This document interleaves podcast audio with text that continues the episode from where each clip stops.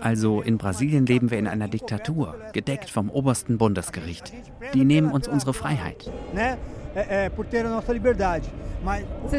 Du hast den Eindruck, du lebst gerade in einer Diktatur? Das ist der Anfang einer Diktatur. Denn Menschen wie du können nicht frei reden. Doch, ich kann frei reden. Ich rede den ganzen Tag. Also, hier in unserem Land kommen Menschen, die deine Arbeit machen und die Wahrheit sagen, ins Gefängnis.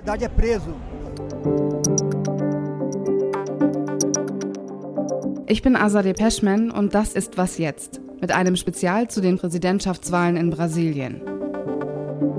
Ich war das allererste Mal vor genau zehn Jahren in Brasilien für ein Auslandssemester an der USP, der Universität von Sao Paulo. Das ist jetzt mein zweiter Rechercheaufenthalt in diesem Land. Und das offensichtlichste Thema, das sich gerade auftut, sind die Präsidentschaftswahlen, die morgen stattfinden.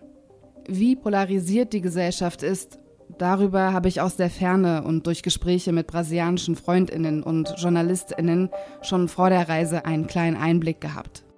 Eine Frage, die ich mir dabei immer gestellt habe, ist, was ist das entscheidende Thema, das den Wahlkampf bestimmt?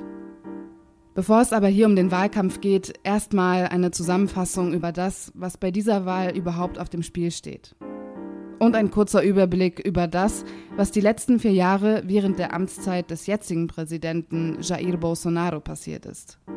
Um mir das erklären zu lassen, mache ich mich auf den Weg zu einem Experten.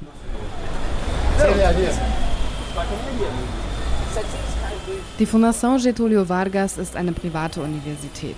Sie liegt an einer für das Zentrum Sao Paulos eher ruhige Straße, abgesehen von der Baustelle direkt am Eingang. Im Eingangsbereich steht eine elektronische Sperre, ähnlich wie in U-Bahnen einiger europäischer Städte oder auch wie in jeder U-Bahn-Station in Sao Paulo.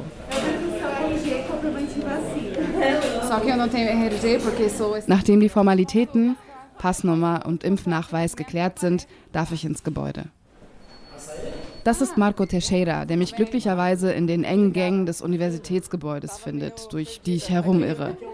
Die Uni wirkt modern, aber trotzdem eher unscheinbar und grau. Das einzig farbenfrohe hier sind Plakate, auf denen zum Beispiel steht, manche Menschen sind schwul, komm darauf klar.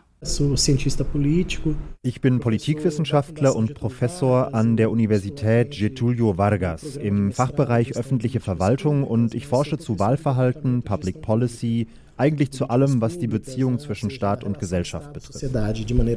Ich frage ihn als erstes, wie er die letzten vier Jahre der Regierung unter Jair Bolsonaro zusammenfassen würde. Und er muss nicht mal eine halbe Sekunde nachdenken und sagt sofort: Eine Tragödie. Und über dieser Tragödie steht seiner Meinung nach die Gefahr für die brasilianische Demokratie. Es gibt daran keinen Zweifel. Die Demokratie ist in Gefahr, völlig unabhängig davon, ob Jair Bolsonaro gewinnt oder nicht. Und das ist so, weil die Demokratie schon seit 2018 in Gefahr ist. Schon 2018 hat er gesagt, dass er nur seinen Wahlsieg akzeptieren würde und sonst nichts. Die Zweifel an der Demokratiefähigkeit des Präsidenten, die sind nicht neu. Die gab es schon bevor er 2018 gewählt wurde. Er hat sich immer wieder positiv über die Militärdiktatur geäußert, hat selbst aktiv zur Desinformation beigetragen, indem er Fake News verbreitet hat und sich im Wahlkampf 2018, genauso wie in diesem Wahlkampf jetzt auch, immer wieder sexistisch und rassistisch geäußert. Von dem Moment an, in dem Bolsonaro Präsident wurde, hat er nichts anderes gemacht, als die Erwartungen zu erfüllen, die er aufgebaut hatte. Seine Regierungszeit hat einige Rückschritte hervorgebracht. Seit er an der Macht ist, gibt es mehr illegale GoldgräberInnen im Amazonas und die Zahl der Brände im Amazonas ist auch gestiegen. Mit diesem Thema war er vor allem in Deutschland häufig in den Schlagzeilen die Brände im Amazonas und vor allem die Abholzung im Regenwald. Sie schreitet, seit Jair Bolsonaro Präsident ist, ziemlich schnell voran. Allein in diesem Jahr wurden von Januar bis August fast 8000 Quadratkilometer Regenwald abgeholzt. Auch ein Ergebnis der Demokratieunfähigkeit von Jair Bolsonaro. Kriminelle, die den Regenwald illegal abholzen, haben unter seiner Regierung eine Art Amnestie erhalten. Und auch die Umwelt eignet sich gut als Desinformationsthema. Und zwar eines, bei dem der Präsident selbst der Superspreader ist. Dass der Amazonas immer mehr gerodet wird, auch illegal, das streitet Bolsonaro ab. Wie bei einem Treffen im Februar mit seinem Amtskollegen Viktor Orban. Er zeichnet ein Bild, das vorgibt, dass Brasilien viel dafür tut, den Amazonas zu erhalten. Das tut er auch auf höchster internationaler Ebene. Wie zuletzt im September, also während des Wahlkampfes bei der UN-Generalversammlung.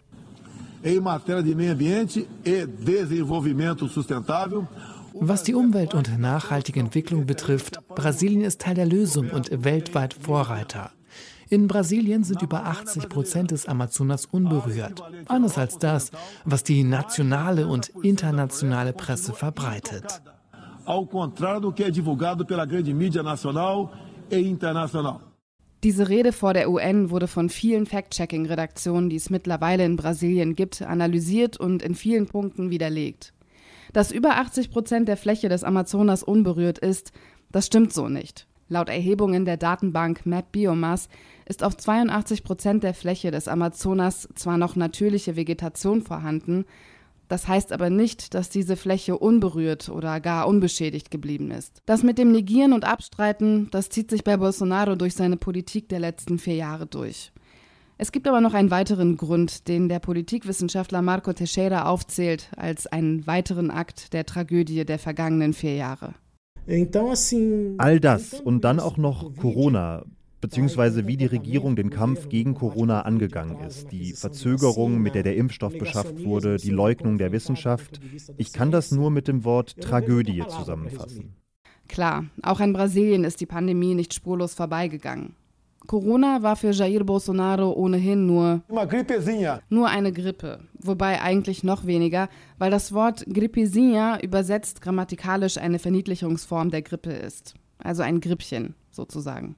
Zur Geschichte gehört aber auch, er hat sich knapp zwei Wochen vor der Wahl davon distanziert und öffentlich in einem Podcast, der sich an ein evangelikales, junges Publikum richtet, gesagt, dass er die ein oder andere Aussage zu Corona bereut. Trotzdem, in Brasilien sind über 685.000 Menschen an Corona gestorben. Nur in den USA hat der Virus mehr Opfer gefordert. Gegen Bolsonaros Corona-Politik gab es dann 2020 auch Proteste im ganzen Land. Auf einigen Schildern stand das Wort Bolsonaro Genocida, also Bolsonaro Völkermörder. Also ich denke, der schlimmste Moment dieser Regierung war Corona.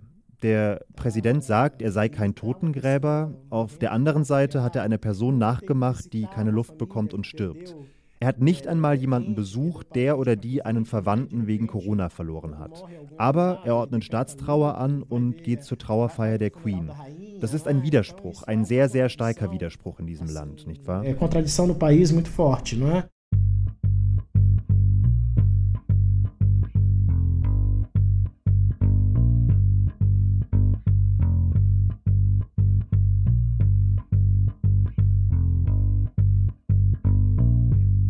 Es gibt natürlich noch viel mehr Punkte, die man nennen kann, was die letzten vier Regierungsjahre Bolsonaros angeht.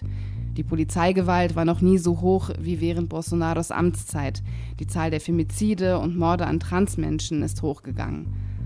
Dazu kommen die regelmäßigen Angriffe auf JournalistInnen seitens Bolsonaro. Nicht nur die Pressefreiheit unter Bolsonaro ist gefährdet, die akademische Freiheit ist es auch. All diese Themen verdienen jeweils eine eigene Podcast-Folge. Aber erst einmal zum Kontrahenten und den Umfragen zufolge größten Konkurrenten von Jair Bolsonaro. Lula da Silva von der PT, der Arbeiterpartei Brasiliens. Kurz zur Einordnung, die PT kann man ungefähr mit der SPD in Deutschland vergleichen. Lula war vom 1. Januar 2003 bis zum 1. Januar 2011 Präsident Brasiliens, hat also Regierungsvergangenheit Lula ele tá, de certa forma, numa candidatura que Lula ruft mit seiner Kandidatur eher Erinnerungen an die Vergangenheit hervor, als dass er sich mit der Zukunft assoziiert. So nach dem Motto, als ich noch an der Macht war, war dieses Land ein anderes, der wirtschaftliche Aufstieg, die Bevölkerung war glücklicher, alle hatten zu essen, konnten ihr Barbecue machen und Bier trinken. Aber auch er hat kein konkretes Projekt, mit dem er aus der Krise herauskommt und das Land wieder aufbaut. Er fokussiert sich darauf, dass er das Land acht Jahre lang regiert hat und das Amt mit einer Zustimmung von über 80 Prozent abgegeben hat. Aber eine Sache ist hier wichtig, darauf weist mich Marco Teixeira hin. Lula da Silva tritt nicht unter normalen Bedingungen an. Lava Jato. Lava Jato. Lava Jato war der juristische Vorgang des Generalstaatsanwalts und der Justiz, der die Veruntreuung von Geldern beim Unternehmen Petrobras untersucht hat. Und durch Lavajato wurde entdeckt, dass an vielen Stellen gepfuscht wurde. Lula und Menschen, die Lula nahestanden, waren direkt darin involviert. Und das hat auch dazu geführt, dass Lula ziemlich ins Schleudern geraten ist. Es wird ein Ermittlungsverfahren eingeleitet.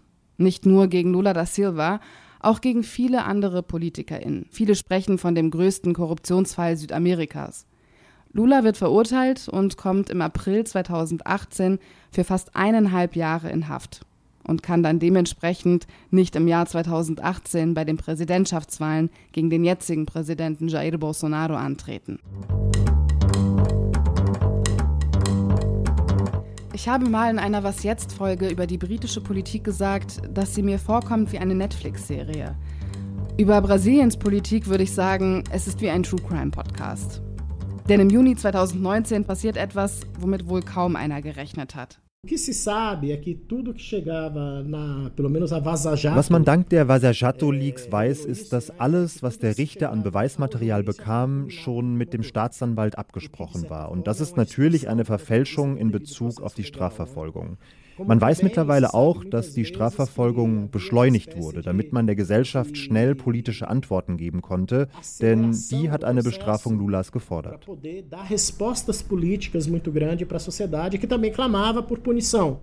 Bei dem Prozess, bei dem Lula verurteilt wurde, ging es also nicht mit rechten Dingen zu, um es jetzt mal diplomatisch auszudrücken. Der damalige Richter und Justizminister unter Bolsonaro, Sergio Moro, hat mit drei Staatsanwälten Nachrichten ausgetauscht. Die Staatsanwälte haben offen darüber gesprochen, dass sie einen Sieg der PT verhindern wollen. Sergio Moro half dabei, die Beweise gegen Lula zusammenzustellen. Glenn Greenwald, das ist der Journalist, der auch für die Snowden-Enthüllung verantwortlich ist, hat 2019 auf dem Portal The Intercept die Recherchen, auch bekannt unter dem Namen Vasajato, enthüllt. Die Verurteilung Lulas im Jahr 2018 war also nicht rechtmäßig. Die Tatsache, dass Lula sagt, er schulde der Justiz nichts, das stimmt, aber das heißt nicht, dass es keine Korruption gab.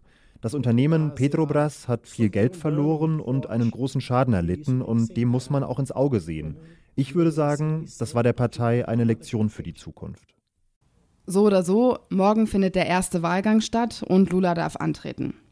Neben Lula und Bolsonaro treten noch Ciro Gomes von der PDT, der Demokratischen Arbeiterpartei, und Simone Tebet von der MDB, der brasilianischen Demokratischen Bewegung an. Beide erreichen aber laut Umfragen aktuell Ergebnisse im einstelligen Bereich. Die Wahl wird sich also zwischen Lula und Bolsonaro entscheiden. Die Stimmung in der brasilianischen Gesellschaft ist ziemlich aufgeheizt. Das war auch schon vor der Wahl so, aber jetzt, während des Wahlkampfs, hat sich das Ganze so aufgeschaukelt, dass es nicht nur bei hitzigen Diskussionen bleibt. O corpo do guarda municipal Marcelo Arruda está sendo velado em Foz do Iguaçu. Ele foi assassinado na própria festa de aniversário. Allein in den letzten vier Wochen gab es drei Morde, in denen ein Bolsonaro-Anhänger einen Lula-Anhänger umgebracht hat. So wie hier in der Nachrichtensendung beschrieben, der Fall, in dem Marcelo Arruda auf seiner Geburtstagsfeier erschossen wurde.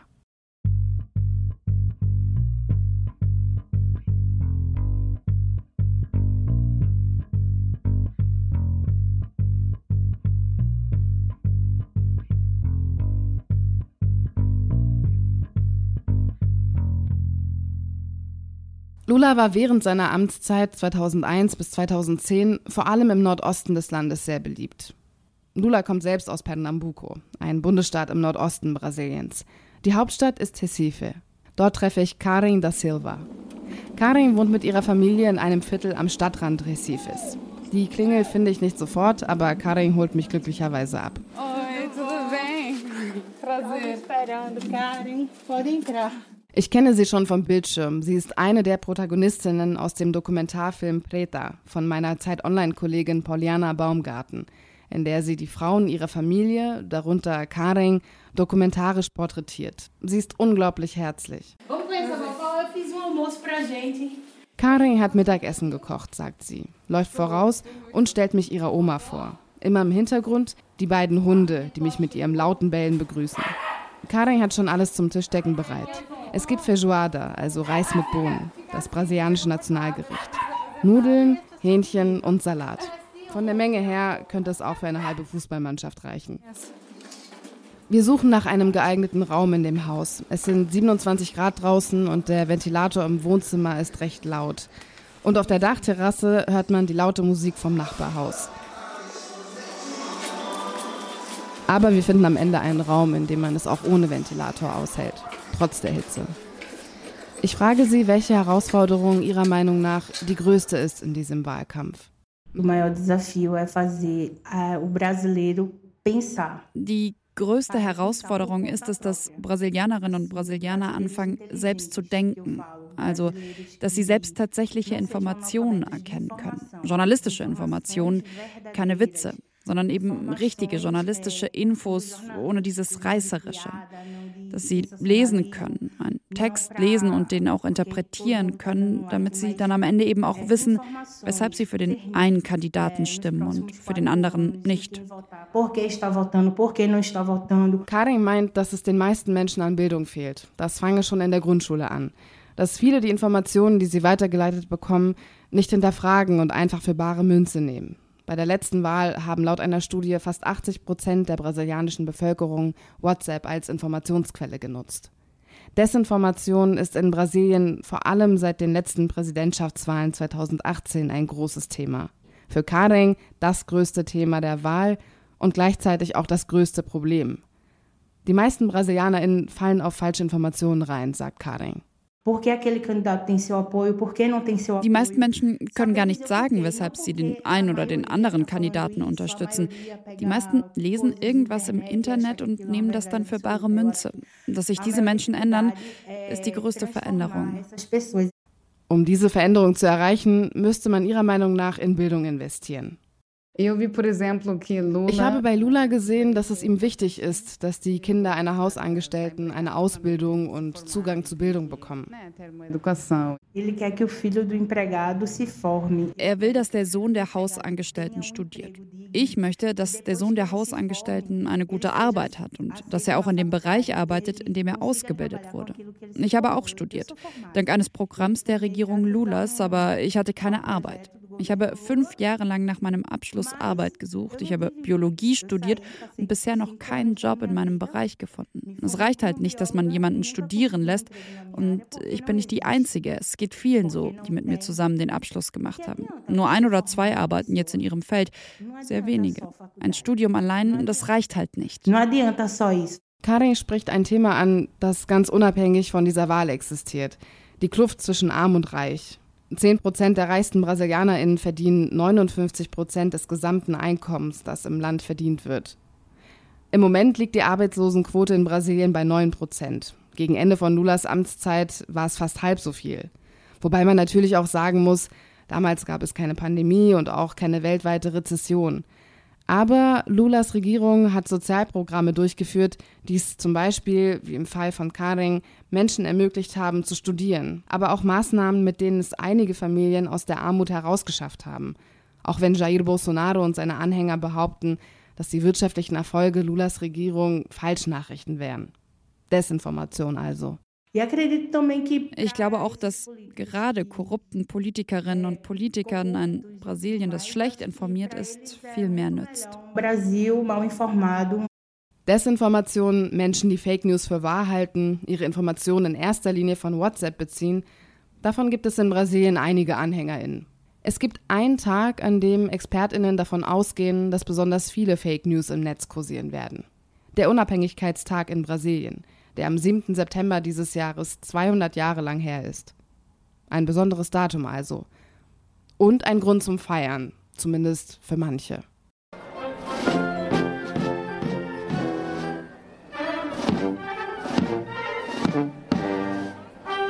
Es gibt eine Militärparade in der Hauptstadt Brasilia. Junge Menschen, rot-weiß uniformiert mit Trommeln und Trompeten in der Hand, spielen unter anderem die Nationalhymne. Nur bei dieser großen, wichtigen 200-Jahr-Feier ist der Präsident Jair Bolsonaro allein und schon fast isoliert, sagt der Politikwissenschaftler Marco Teixeira. Das war ein Moment der Schwäche für die Demokratie und zwar sehr deutlich. Die Art und Weise, wie er über die Minister gesprochen hat, das war anstandslos und das entspricht auch einfach nicht seiner Funktion. Der 7. September, die 200-Jahr-Feier der Unabhängigkeit, die wir so nie wieder haben werden, wurde gekapert und zu einer Wahlkampfveranstaltung gemacht. Brasil, terra prometida. Brasilien, das heilige Land, macht sich mit dem Willen des Volkes ein Geschenk am 2. Oktober. Wir werden alle wählen und alle überzeugen, die anders denken als wir. Wir werden sie davon überzeugen, was das Beste für unser Brasilien ist.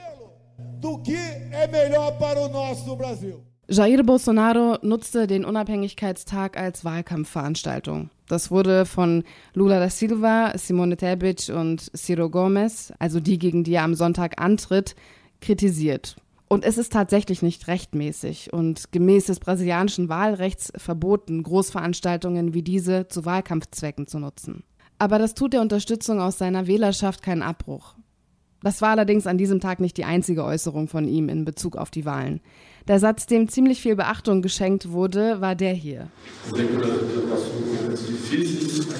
Den Ton gibt es leider nur in dieser schlechten Audioqualität, aber was er hier sagt, kann man trotzdem verstehen. Brasilien habe bereits einige schwierige Momente durchlebt. Die Geschichte zeige das. Dann zählt er einige Jahreszahlen auf, auch 1964, und sagt dann, die Geschichte kann sich wiederholen. Und für das Jahr 1964 heißt das übersetzt Militärdiktatur. Die brasilianischen Streitkräfte haben sich am 1. April 1964 an die Macht geputscht. Die Militärdiktatur hielt 21 Jahre an. Ich habe den Politikwissenschaftler Marco Teixeira gefragt, wie ernst man solche Aussagen nehmen muss. Also wenn man sich unter einem Putsch vorstellt, dass die demokratischen Institutionen wegfallen, man den Kongress auflöst, die freie Presse angreift, die Opposition, dann wird das sehr schwierig. Bisher hat die Rede des Präsidenten nur bei denen Widerhall gefunden, die ohnehin schon so denken. Aber klar, das befeuert die politische Gewalt. Wir haben Fälle wie die in Paraná, wo jemand einfach nur seinen Geburtstag feiern wollte und von seinem politischen Gegner erschossen wurde. Oder kürzlich der Fall in der Kirche, in der eine simple Diskussion darüber, wer eigentlich wen wählt, mit einem Schuss endete.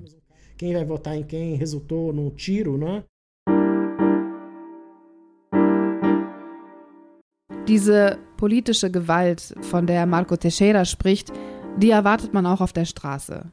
Aber nicht in der Hauptstadt Brasilia. Wenn Proteste ausarten, wenn es zu Gewalt kommt, dann in Sao Paulo. Dort findet am 7. September eine Großveranstaltung statt, bei der sich auch einige UnterstützerInnen des aktuellen Präsidenten einfinden. Genauer gesagt auf der Avenida Paulista. Das ist eine riesengroße Straße, die von vielen Hochhäusern gesäumt wird. Viele Unternehmen, vor allem im Bereich Finanzdienstleistungen, haben hier ihren Sitz. Aber auch Konsulate oder das wichtigste Kunstmuseum der Stadt, die MASPI. Und am 7. September der Ort, wo sich Bolsonaro-AnhängerInnen treffen. Und Menschen, die an Verschwörungsideologien und an die neue globale Weltordnung glauben. Die brasilianische Rechte. Und ich bin auch in Sao Paulo und gehe zu dieser Kundgebung. Ich war gerade dabei, mich zu orientieren, zu gucken, in welche Richtung ich mit der U-Bahn fahren muss. Da höre ich, wie eine Frau in gelb-grün gekleidet sagt, lass uns zu den Patrioten gehen. Gemeint sind die anderen Menschen, die sich im U-Bahn-Waggon befinden und auch in gelb-grün gekleidet sind. Viele haben Brasilien-Trikots an oder eine bettlakengroße Brasilien-Flagge um die Schultern gehängt. Meine Vermieterin hat mir schon geraten, auf gar keinen Fall etwas Rotes anzuziehen, wenn ich zu den Kundgebungen der Unabhängigkeitsfeier gehe. Rot steht für den Präsidentschaftskandidaten Lula, für seine Partei PT. Nur die einzige Jacke, die ich dabei habe, die ist nun mal rot. Immerhin nur Weinrot, also nicht das Feuerwehrrot, für das Lula bekannt ist, aber halt rot. Und ausreichend für die Frau, die sich zu den PatriotInnen gesellt hat, um mich ziemlich verächtlich anzugucken. Man fällt eben schon in der U-Bahn auf, wenn man kein gelb-grünes T-Shirt anhat.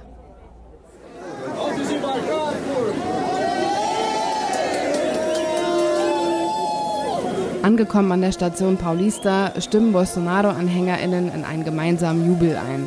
Einige sind mit Tröten ausgestattet. Dann skandieren sie einen der Slogans, der an dem Tag zentral ist.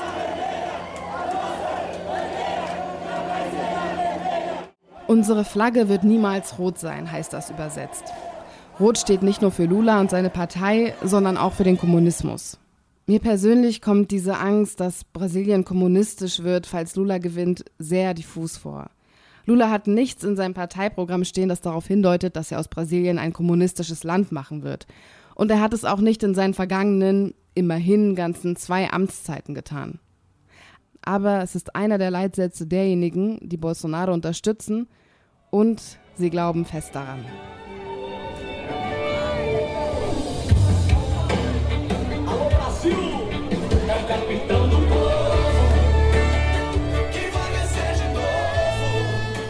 Ich steige zusammen mit den anderen Teilnehmenden aus und stehe in einem Meer von Brasilien-Trikots und Fahnen. Die Stimmung gleicht einem Volksfest oder dem Karneval. Die Straße wird von LKW-großen Trucks gesäumt, die Musik spielen. Manches davon hört sich in meinen Ohren fast pastoral an. Überall stehen kleine Wagen, an denen etwas zu essen oder zu trinken verkauft wird. Und natürlich brasilianische Nationalflaggen. Auf den Schildern, die die Demonstrierenden tragen, fordern sie die Abschaffung des TSE, das ist das brasilianische Kürzel für das oberste Wahlgericht. Ein riesiges Banner in Gelb-Grün kündigt an, wir werden Bolsonaro wieder wählen. Auf anderen Schildern steht Nein zum Kommunismus und Nie wieder Linke. Am Rande der riesigen Kundgebung sehe ich, wie ein älterer, kleiner Mann mit runder Brille Flugblätter verteilt. Er drückt mir auch eins in die Hand. Drauf zu sehen ist ein mittelalter Mann, schwarze Strickjacke, blaue Augen. Emilio Carpanis kandidiert für die Abgeordnetenkammer und sein guter Freund Osvaldo Jiménez unterstützt ihn im Wahlkampf. Aber er sei auch hier, um Wahlkampf für Bolsonaro zu machen, sagt er. Então, eu sou Oswaldo Jiménez, sou brasileiro de São Paulo, né? E hoje estou aqui na Avenida Paulista fazendo campanha em apoio ao presidente Bolsonaro. Ich sage ihm, dass ich nicht wählen kann, aber ihn gerne interviewen würde. Er stimmt zu. Er findet nämlich, dass die internationale Presse nur Unwahrheiten über Bolsonaro verbreitet und eine Narrative aufbaut, die nicht der Wahrheit entspreche. Wie viele andere Menschen hier befürchtet auch er, dass Lula da Silva in Brasilien den Kommunismus einführen möchte.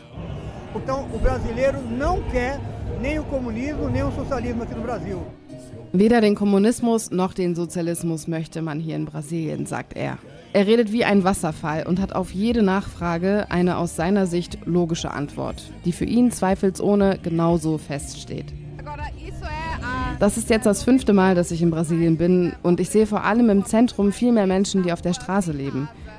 Ist das in den letzten Jahren schlimmer geworden? Das ist ein Narrativ der Arbeiterpartei PT, die mittlerweile gar keine Arbeiter mehr hat und eine Organisation von Kriminellen ist. Das ist das Erbe von Luis Inácio Lula da Silva. Er ist stolz auf sein Programm Bolsa Familia, ein Sozialprogramm. Aber was hat Bolsonaro gemacht, als er Präsident wurde? Er hat den Beitrag der Bolsa Familia erst auf 200 Reais und mittlerweile auf 600 Reais monatlich erhöht. Viele Familien, die vorher in Armut lebten, haben jetzt wieder etwas zu essen. Wie auch in anderen Ländern hat in Brasilien natürlich auch die Pandemie ihre Spuren hinterlassen. Aber Fakt ist auch, Laut einer Studie, die zwischen November 2021 und April dieses Jahres durchgeführt wurde, leben 33 Millionen Menschen in Brasilien in Armut, während es 2009, also gegen Ende der Amtszeit von Lula da Silva, 11 Millionen waren. Jair Bolsonaro hat sich zu dieser Studie geäußert. Die Studie sei übertrieben. Sein Sohn Eduardo Bolsonaro, der in Sao Paulo die Wahl als Gouverneur antritt, bezeichnete die Studie als Fake News.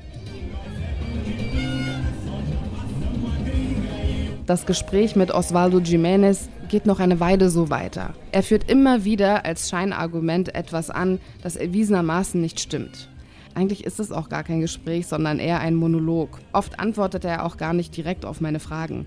Ich unterbreche ihn mit Nachfragen häufig und er antwortet oft so, als würde er schon wissen, was ich gleich sage. Zum Beispiel, als ich ihn frage, was er tun wird, falls Lula gewinnt. Es geht um Leben und Tod. Ich denke, der Präsident wird im ersten Wahlgang gewinnen. Die Umfragen, die Sie gesehen haben, der Folha de São Paulo, Veja, Wall und so weiter, die wurden extra beauftragt und entsprechend frisiert, bevor sie veröffentlicht werden. Die Medienhäuser gehören alle nur ein oder zwei Unternehmern. Dem Eigentümer eines Mediums gehört auch das andere, verstehst du? Meine Nachfrage wäre gewesen, was er zu den aktuellen Umfragewerten denkt, die sagen, dass Bolsonaro bei 36 Prozent liegt. Aber das Denken von Osvaldo Jiménez scheint hermetisch abgeriegelt zu sein.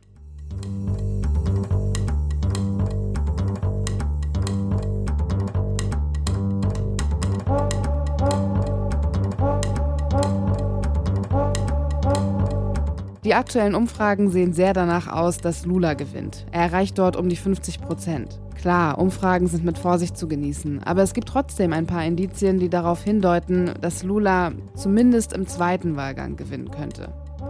Es gibt natürlich Bolsonaro-UnterstützerInnen, wie Osvaldo Jiménez.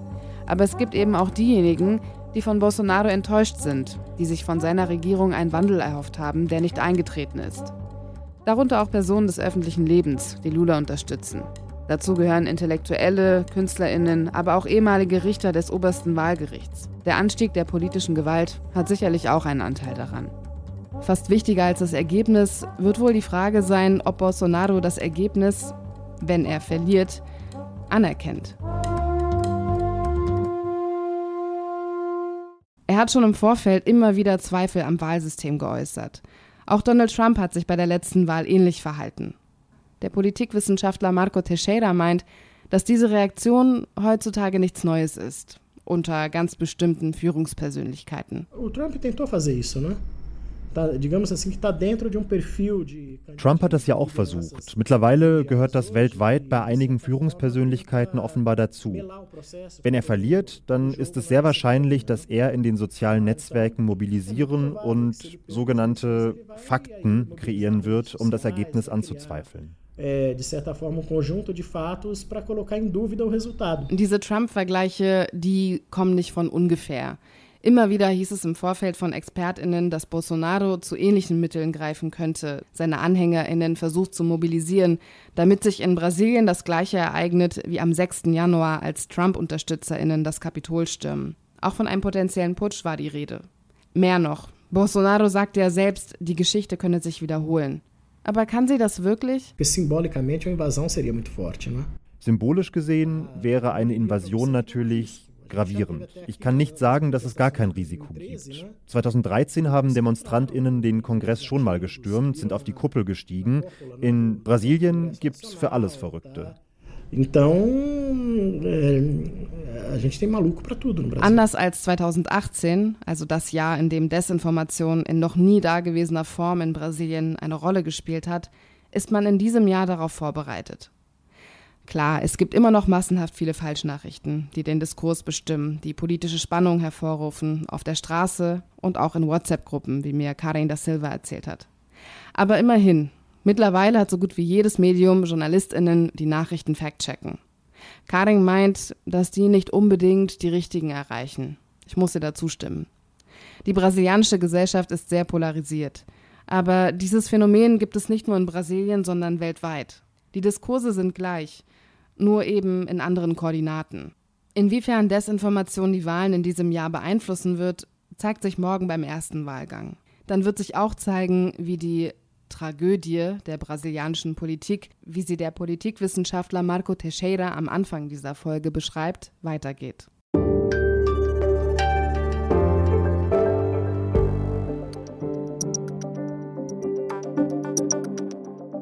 Und damit endet dieses Was jetzt Spezial zu den Präsidentschaftswahlen in Brasilien. An dieser Stelle ein großer Dank an meine GesprächspartnerInnen und an meine brasilianische Gastredaktion CBN São Paulo, die mir mit Kontakten, Wissen und Ressourcen unter die Arme gegriffen hat. Muito obrigada, Rádio CBN São Paulo, pela ajuda, pelo acolhimento, pelos contatos e por tirarem todas as dúvidas que eu tinha. Ich bin Azadeh Peschman. Danke fürs Zuhören. Kommen Sie gut durch den Tag.